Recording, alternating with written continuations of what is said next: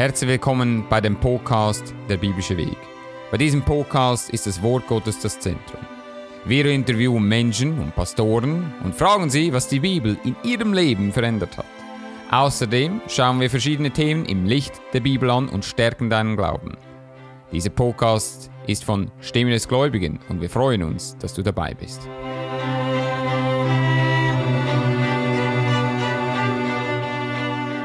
Herzlich willkommen zu dem neuesten Podcast von dem biblischen Weg. Heute sprechen wir über das Thema von Ruth. Nun, Ruth war eine, eine Moabitin oder eine Heidin. Wir wissen im Alten Testament sind die Menschen hauptsächlich von den Juden ausgegangen. Das heißt, das ganze Alte Testament hat hauptsächlich mit den Juden zu tun. Und so Heiden waren eigentlich äh, sehr verpönt. Äh, sie wurden Hunde genannt. Und wenn wir sehen in Ruth Kapitel 1 und wir sehen, äh, zu der Zeit, der die Richter regierten, war eine Teurin im Lande und ein Mann von Bethlehem Juda zog Wallen in der Moabiter Land mit seinen Weibern, zwei Söhne. So, es gab eine Teuerung und äh, diese Familie blieb nicht in Israel. Sie äh, ging weg und äh, suchte ihr Glück im Ausland. Das ist etwas, was wir heute oftmals sehen, dass Menschen ähm, aufgrund äh, äußerlichen Umständen äh, das Land verlassen und äh, irgendwo anders hingehen und ihr Glück woanders versuchen. Grundsätzlich gibt es dagegen nichts einzuwenden. Man muss sich einfach immer fragen, ist das wirklich Gottes Wille? Und in diesem Fall hat sie ihre zwei Söhne, ihr Mann, alle starben und sie blieb übrig mit zwei, mit ihren zwei Schwiegertöchter, die beides Moabiten waren. Und es steht geschrieben in Kapitel 1, Vers 6 oder Vers 5, starben sie alle beide, Malon und Kilion, dass das Weib überblieb, beide Söhne und ihrem Mann. Da machte sie sich auf mit ihren zwei Schnüren und zog wieder aus dem Moabiter Land, denn sie hatte erfahren im Moabiter Land, dass der Herr sein Volk hatte heimgesucht und ihnen Brot gegeben. So sie ging zurück nach Hause. Und was interessant ist, in Vers 11, aber Naevi sprach, kehrt um, meine Töchter, warum wollt ihr mit mir gehen? Wie kann ich für die Kinder in meinem Leibe haben, die für eure Männer sein möchten. Kehret um, meine Töchter, und geht hin, denn ich bin nun zu alt, dass ich einen Mann nehme. Wenn ich spreche, es ist zu hoffen, dass ich diese Nacht einen Mann nehme und Kinder gebäre, so könnt ihr doch harren, bis sie groß würden. Wie wollt ihr verziehen, dass ihr nicht Männer solltet nehmen? Nicht meine Töchter, denn mich jammer euch sehr, denn des Herrn Hand ist über mich ausgegangen. Da hoben sie ihre Stimme auf und weinen noch mehr. Und Arba küsst ihre Schwieger, ruht aber bleibt bei ihr. So, wir haben zwei Frauen und eine Frau bleib, bleibt bei ihr. Und warum? Ruth antwortet, rede mir nicht also darein, dass du ich dich verlassen sollte und von dir umkehren. Wo du hingehst, da will ich auch hin. Wo du bleibst, da bleibe ich auch. Dein Volk ist mein Volk und dein Gott ist mein Gott. Und das ist sicherlich eine sehr zentrale Aussage in diesem, äh, in diesem Buch oder in, in diesem kleinen Buch. Äh, es sind vier Kapitel, es ist nicht groß. Aber Ruth sagte ganz klar, ich will deinen Gott. Und so viele Menschen heute sind nicht mehr bereit, ihrem Gott, dem wahren Gott zu folgen. Und das ist etwas, was ich oftmals immer wieder sage, äh, was ich äh, als Ungeistigkeit von diesem Land äh, betrachte. Ähm, nicht nur Deutschland, Österreich, den ganzen deutschsprachigen Raum, Europa eigentlich als Ganzes. Man ist nicht mehr bereit, das zu tun oder dorthin zu gehen, wo dein Gott ist. Also Menschen heute suchen eine Stelle, eine Arbeitsstelle und dann eine Gemeinde. Sie suchen eine, sie haben kein Problem, dass sie zum Beispiel nicht in den Gottesdienst gehen können und äh, keine Möglichkeit haben, weil sie müssen ja arbeiten. Ist es nicht interessant, dass die Menschen in der Bibel, die wirklich Gott äh, hatte und groß gemacht hatte, immer zuerst dem Herrn nachgefolgt ist und ihn gesucht haben und nicht ihr eigenes Wesen und ihr eigene ähm, ihr, ihr eigenen Willen, äh, wie ähnlich wie Jesus Christus. Jesus Christus kam auf diese Erde und er sagte, ich tue den Willen meines Vaters. Er hat seinen Willen unter den Willen des Vaters untergeordnet. Und das ist genau etwas, was man heute oftmals nicht mehr sieht. Es ist immer zuerst, was ich will und dann irgendwann, was Gott will. Und äh, er sagt in äh, Matthäus, trachtet am ersten nach dem Reich Gottes und dann wird euch solches alles zufallen. Also ich glaube, dass wenn ein Mensch kann gesegnet werden, wenn er sucht was Gott möchte oder wo Gott ist. Manchmal Menschen leben in einer Wüste und sie überschätzen sich selber. Sie denken, ah, ich brauche das nicht, ich kann äh, gut auch auskommen, ich kann die Dinge schon richten und äh, ich muss nicht unbedingt äh, in der Nähe von einer Gemeinde sein. Ähm, das wird schon in Ordnung sein. Na, das ist gefährlich. Warum ist es gefährlich? weil man zuerst einmal wachsen muss, weil man zuerst einmal äh, dorthin gehen sollte, wo man wirklich wahren Wachstum sieht. Nun, ich, äh, wir, wir sind in ganz Deutschland äh, oder oder ganz Europa tätig. Und es ist ganz klar, dass äh, ich niemals verlange, dass jeder Mensch irgendwie umzieht. Jedoch gibt es sicherlich einige Fälle, einige Menschen, wo es sicher besser wäre. Weil sie zuerst müssen sich überlegen, kann ich so, wo ich bin, wirklich dem Herrn nachfolgen und kann ich im Herrn wachsen? Und das ist etwas, was nur jeder selber für sich beantworten kann. Er kann nur beantworten für sich selber, ähm, äh, bin ich jemand, wo wirklich näher zu Gott kommt oder fehlt mir irgendetwas. Und oftmals, was fehlt, ist die Nähe zu einer Ortsgemeinde. Nun, Ruth hätte in dem Moabiterland äh, bleiben können, aber was bedeutet das? Sie hätte nie den wahren Gott kennengelernt. Niemals. Und in Vers 18, als sie nun sah, und das ist natürlich ähm, Naomi, dass sie fest im Sinne war, mit ihr zu gehen, ließ sie ab, mit ihr davon, mit ihr davon zu reden. Also gingen die beiden miteinander, bis sie in Bethlehem kamen. Und natürlich, Naomi war vollkommen bitter. Sie sagte, nee, nennt mich nicht mehr Naomi, sondern Mara, denn der Allmächtige hat mich sehr betrübt. Und Naomi es, Vers 22 war aber um die Zeit, dass die Gerstenernte einging, da in Neemi, der nur Ruth, die Moabitin, wieder kam vom Moabiterlande, in Bethlehem. Und so, es gab eine Ernte. Und es war Ruth, die für Naomi sorgte. Und Ruth, die Moabitin, sprach zu Naomi, lass mich aufs Feld gehen und Ehren auflesen, demnach, vor dem ich Gnade finden. Sie aber sprach zu ihr, gehe hin, meine Tochter. Ja, sie braucht Nahrung. Es ist nicht interessant, dass sie äh, eigentlich äh, diese ganze Familie ging weg ursprünglich von Israel, wo der, wo der wahre Gott war. Und sie gingen in eine, ein ausländisches oder in ein fremdes Land und verloren eigentlich alles. Jetzt kommt Moabit, Mo, äh, Ruth, eine Moabitin, die ihr ganzes Land verlässt und äh, sucht sich irgendwie Nahrung und wird fündig bei einem Mann, der eigentlich ein sehr vermögender Mann war und das war Boas. Und sie ging hin und kam und las auf den Schnitten nach auf dem Felde. Und es begab sich eben, dass dasselbe Feld war, das Boas, der von dem Geschlecht Elimelechs war. Und interessanterweise, er war ein Verwandter von dem Mann von Naomi. Nun, ist das ein Zufall oder ist es etwas, was Gott geführt hat? Und siehe, Boas kam eben von Bethlehem und sprach zu den Schnitter, der Herr mit euch. Sie antworten, der Herr segne dich. Und Boas sprach zu seinem Knaben, der über die Schnitter gestellt war, wes ist die Dirne? Der, Kna der Knabe, der über die Schnitter gestellt war, antwortete und sprach, es ist die Dirne, die Moabitin, die mit Naimi wiederkommen ist von der Moabiter Lande. Denn sie sprach, lieber lasst mich auflesen und sammeln unter den Garben den Schnitten nach und ist also gekommen und da gestanden vom Morgen an bis her und bleibt wenig daheim. Und da sprach Boas zu Ruth, hörest du es, meine Tochter, du sollst nicht gehen, auf einen anderen Acker aufzulesen und gehe auch nicht von hinnen, sondern halte dich zu, der, zu meinen Dirnen. So eigentlich, was wir lesen, ist, sie befand Gnade in Boas seinen Augen. Nun wiederum, kannst du sagen, nun, das ist eine normale Geschichte, ist es auch. Aber ist es nicht interessant, wie Gottes Hand äh, darin ist, wenn man einfach treu ist? Und das ist etwas, was in den letzten Wochen in diesem Podcast immer wieder rauskommt, diese Treue gegenüber dem Herrn. All diese Menschen, die wir eigentlich anschauen und die wir näher betrachten, was waren sie? Sie suchten Gott. Es sind Menschen, warum bekehren sich heute Menschen? Weil sie suchen den Herrn, sie suchen den wahren Gott. Und sie suchen ihn nicht über diese ganzen ähm, Krach, den die Menschen heute machen, sondern sie gehen dorthin, wo die Quelle ist. Und in der heutigen Zeit ist es sicherlich die Bibel.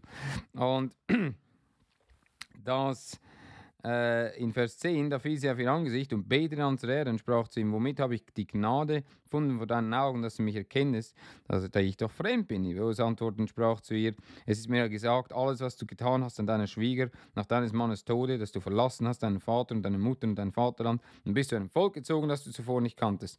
Der Herr vergelte dir deine Tat und müsste dein Lohn vollkommen sein über dem Herrn. Und das ist ein Prinzip, das ich glaube, ist heute noch der Fall. Du hast eine Ruth und ein Boas, ein geistiger Mann, der sah, sie hat alles verlassen. Sie hat den Preis bezahlt. Sie war willig, alles zu verlassen, um dem Herrn nachzufolgen. Und das ist etwas, was Gott sieht. Und so Menschen heute kriegen keinen geistigen Segen, weil sie oftmals nicht bereit sind, gewisse Opfer zu bringen, damit sie von dem Herrn gesegnet werden. Warum soll Gott, der große Gott, einem segnen? Dann ist es nicht so, dass wenn wir zum Beispiel jemanden kennen, der vermögend ist, dann äh, tun wir ihm Geschenke machen, dieser Person, oder wir probieren seine Gunst zu, zu bekommen, dass wir vielleicht äh, eine gute Stelle oder was weiß ich bekommen. Aber wir probieren, dieser Person etwas Gutes zu tun oder ein wohlgefällig zu sein. Aber wenn es kommt zu einem Herrn, ist es immer so ein bisschen, ja, ich will zwar, dass, ich, äh, dass er mir wohlgefällt oder dass er mir äh, auch äh, Gnade gibt, aber in erster Linie er soll mir einfach geben, weil ich bin so wunderbar. Na, so ist es nicht, wie es funktioniert. Gott schaut einen Menschen ganz genau an. Und Gott hat dieses, diese Frau äh, Ruth angeschaut und Boas, ein geistiger Mensch, sah es und hatte ihr eigentlich einen sogenannten Blankocheck gegeben, dass sie konnte in diesem Feld machen, was sie wollte. Ähm, und in Kapitel 3, Naomi, ihre Schwieger, sprach zu ihr, meine Tochter, ich will dir Ruhe schaffen, dass dir's wohlgehen. Und der Boas, unser Freund, bei des deren du gewesen bist, worfelt diese Nacht Gerste auf seiner Tenne. Sobald dich und salbe dich und lege dein Kleid an und geh hinab auf die Tenne, dass dich niemand kenne, bis man ganz gegessen und getrunken hat. Und wenn er sich dann legt, so merke den Ort, da er sich hinlegt, und komm und decke auf zu seinen Füßen und lege dich, so wird er dir wohl sagen, was du tun sollst. Und hier geht es um eine Frau, die probiert, die Gunst nicht nur zu bekommen äh, oder die Gnade von einem Mann, sondern die Gunst. Und so sie unterordnet sich. Es ist ähnlich wie diese Frau, die zu Jesus Christus kam und sagte, äh, ob, wir, äh, ob er ihr nicht helfen kann. Und Jesus Christus sagt, ich bin äh, nicht gesendet, denn äh, nur zu dem Hause Israel. Und sagt, sagt zu ihr, man wirft das äh, Brot nicht vor die Hunde. Und sie sagt zu ihm, das stimmt schon, aber die Hunde lecken die, den Brosamen, wovon das meiste Tisch fällt. Und ist nicht interessant, dass diese Frau akzeptierte, sie war ein Hund, sie hatte sich nicht aufgespielt und gesagt, wer denkst du, was ich bin, sondern sie unterordnen sich. Genauso ähnlich haben wir hier mit Ruth. Ich sage dir, wenn du dich unterordnest äh, unter Autorität, dann wird Gott das segnen. Und er wird dir helfen, auch wenn es manchmal nicht die, die richtigen Leute sind. Und ähm, es steht geschrieben, sie machte das. Und da wo es gegessen hatte, im Vers 7 von Kapitel 3 und getrunken hatte, war sein Herz guter Dinge und kam und legte sich hinter einen Mandel. Und sie kam leise und deckte auf zu seinen Füßen und legte sich. Da es nun Mitternacht war, erschrak der Mann, er erschütterte und sie, ein Weib, lag zu seinen Füßen. Er sprach, wer bist du? Sie antwortete, ich bin Ruth, deine Magd. Bereite deinen Flügel über deine Magd, denn du bist der Erbe.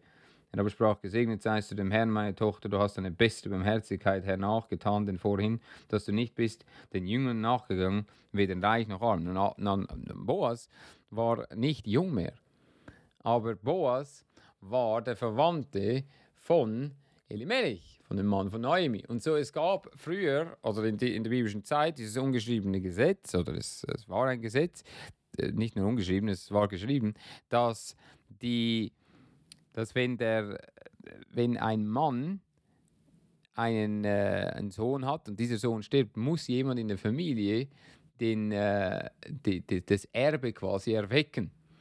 Und so Ruth wusste das von ihrer ähm, Schwiegermutter und tat, was sie sagte und ging zu diesem Mann.